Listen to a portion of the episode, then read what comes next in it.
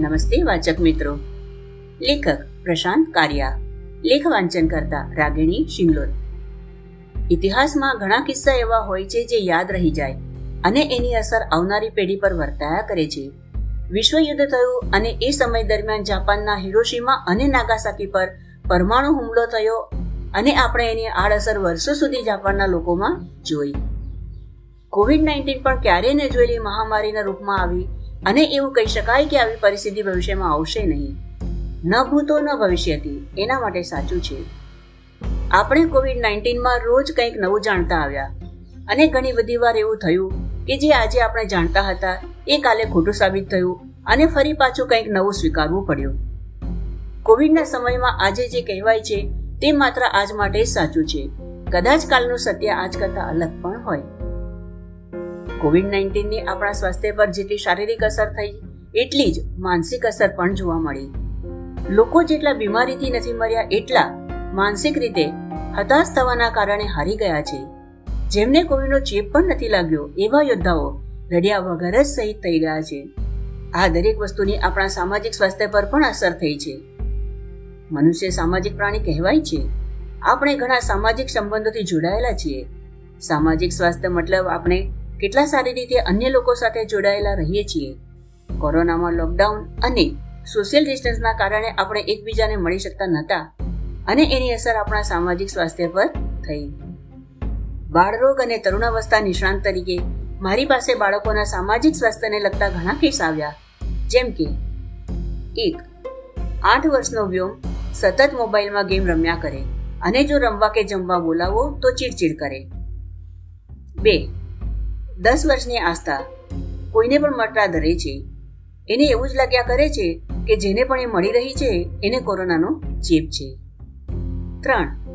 બાર વર્ષની નિત્યા. વારંવાર હાથ ધોયા કરે. એને એવું જ લાગ્યા કરે છે કે એના હાથમાં કોરોનાના જંતુ છે. ચાર. તેર વર્ષનો હસમુખ અચાનક જ ઉદાસ રહેવા લાગ્યો છે. એના પેરેન્ટ્સ એને કોઈને પણ મળવા નથી દેતા. કારણ કે હસમુખના દાદી કોરોનામાં મૃત્યુ પામ્યા. એટલે હવે એના પેરેન્ટ્સ બહાર નીકળીને કોઈને રિસ્ક લેવા માંગતા નથી. પાંચ, ચૌદ વર્ષની ખુશી. છેલ્લા બે વર્ષથી ક્યાંય પણ વેકેશન પર ગઈ નથી. અને એટલે એ નાની નાની વાત પર ઘરમાં બધા સાથે ઝઘડા કર્યા કરે કે તમે મને ક્યાંય ફરવા નથી લઈ જતા. આવા ઘણા કેસ તમારા પરિવારમાં પણ તમે જોયા હશે. તો આ સમયે બાળકોનું સામાજિક સ્વાસ્થ્ય સારું રહે એ માટે પેરેન્ટ્સને ઉપયોગી થાય એવી થોડી ટિપ્સ એક. બાળકોની સાથે ક્વોલિટી સમય પસાર કરો. એવું જોવાયું કે કોવિડ નાઇન્ટીનના સમયમાં work from home school from home હતું. પણ દરેક વ્યક્તિ પોતાના મોબાઈલ કે સ્ક્રીનમાં વ્યસ્ત હતા. એકબીજાને ઘેર એકસાથે રહેવા છતાં મળવાનું ઘટી ગયું. એટલે જરૂરી છે કે બાળક સાથે સમય પસાર કરો. એને સ્ટોરી સંભળાવો. એની સાથે બોર્ડ ગેમ રમો. એને નાની નાની પઝલ સોલ્વ કરવા આપો. એને જર્નલ લખતા શીખો. એની સાથે તમારા ટફ ટાઈમ અને સારા ટાઈમની વાતો શેર કરો. યાદ રાખો, તમે જેટલો સમય આ બાળકોને અત્યારે આપશો, એટલો તમને તમારા ઘડપણમાં તમારા બાળકો સમય આપશે. યાદ રાખો, આ સમય દરમિયાન જેટલું બાળક વધારે બોલે અને તમે જેટલું વધારે સાંભળશો, એટલો જ ફાયદો થશે. બે, એક નિયમિત શેડ્યુલ બનાવો. પેરેન્ટ્સ ખાસ યાદ રાખે કે બાળકોના સારા વિકાસ માટે પૂરતી ઊંઘ ખૂબ જ જરૂરી છે. બાળકોને આઠથી દસ કલાકની ઊંઘ મળવી જ જોઈએ અને એ માટે રાત્રે વહેલા સૂવું ખૂબ જ જરૂરી છે. જો બાળક રાત્રે વહેલું સૂઈ જાય અને સવારે વહેલું ઉઠે, તો સવારના સમયમાં તો એ ફ્રેશ રહે જ છે. એવું જોવાયું છે કે એક સાથે આઠથી દસ કલાક રાત્રિના સમયમાં જે બાળક ઊંઘ લે છે, તેના શરીરમાં ગ્રોથ હોર્મોનનો સ્ત્રાવ સારો થાય છે. જેનાથી બાળકનો શારીરિક વિકાસ નોર્મલ થાય છે.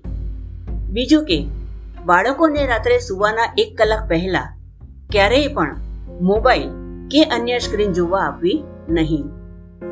મોબાઈલની સ્ક્રીનમાંથી નીકળતા બ્લુ તરંગો શરીરમાં મેલેટોનિનનો સ્ત્રાવ ઘટાડે, જેના લીધે બાળકોને ઊંઘ આવતી નથી. સવારે જ્યારે બાળક વહેલું ઉઠે, ત્યારે વધારે ફ્રેશ હોય, એટલે એ સમયે જો એ ત્રીસથી પિસ્તાલીસ મિનિટ. કોઈ કસરત કે યોગ કરે, તો શરીરમાં એન્ડોર્ફિન નામના હોર્મોનનો સ્ત્રાવ વધે છે. આ હોર્મોનને હેપી હોર્મોન પણ કહે છે. એટલે સવારથી જ જો બાળક ખુશ રહે, તો આખો દિવસ સરસ રહેશે. ત્રણ, જાદુ કી જપ્પી રિસર્ચ એવું કહે છે કે જ્યારે તમારી ગમતી વ્યક્તિ તમને સ્પર્શ કરે, ત્યારે શરીરમાં ડોપામિન નામના હોર્મોનનો સ્ત્રાવ થાય છે અને એ પણ એક હેપી હોર્મોન છે. બાળકો માટે એમના પેરેન્ટ્સ ગમતી વ્યક્તિ છે અને બાળક નાનું હોય ત્યારે આપણે બાળકને ઘણીવાર હગ અને કિસ કરતા હોઈએ છીએ. પણ બાળક થોડું મોટું થાય ત્યારે આપણે એને ટચ કરતા નથી.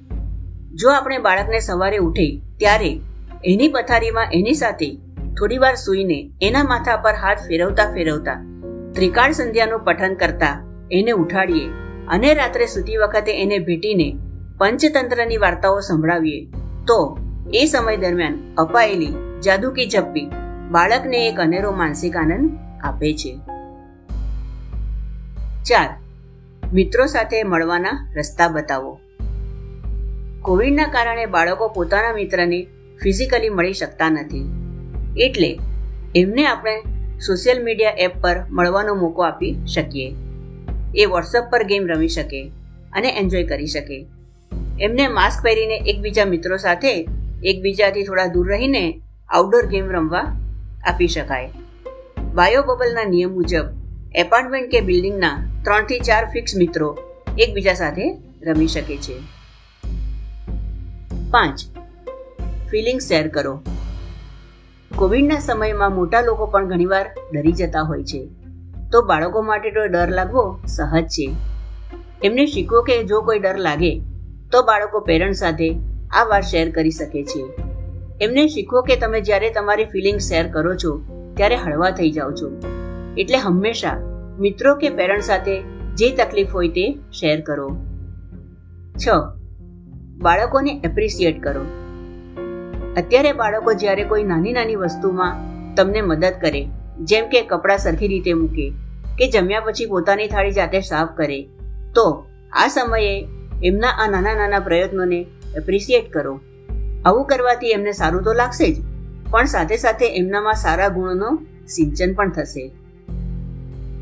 સાત, એમને કોઈની મદદ કરતા શીખવો. લોકડાઉન દરમિયાન ઘરના કે પડોશના વડીલોનું જ્યારે વધારે ધ્યાન રાખવાનું હોય છે, ત્યારે બાળકો એ વડીલોને નાની નાની મદદ કરી શકે, જેમ કે નીચેથી ન્યૂઝપેપર લાવવું અને સિનિયર સિટીઝન્સને વાંચીને સંભળાવવું. એમની કોઈ વસ્તુ તૂટી ગઈ હોય તો એ રિપેર કરાવી આપવી. એમને પેટ લઈ આપો.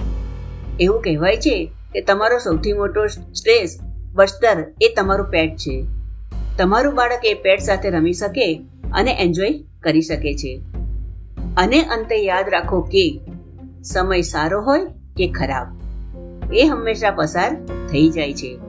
એટલે જાતને સમય આપો, દોસ્તોને સમય આપો અને પરિવારને સમય આપો, તો આ મુસીબતના સમયમાં પણ તમારું સામાજિક સ્વાસ્થ્ય નોર્મલ રહી શકે છે. આભાર.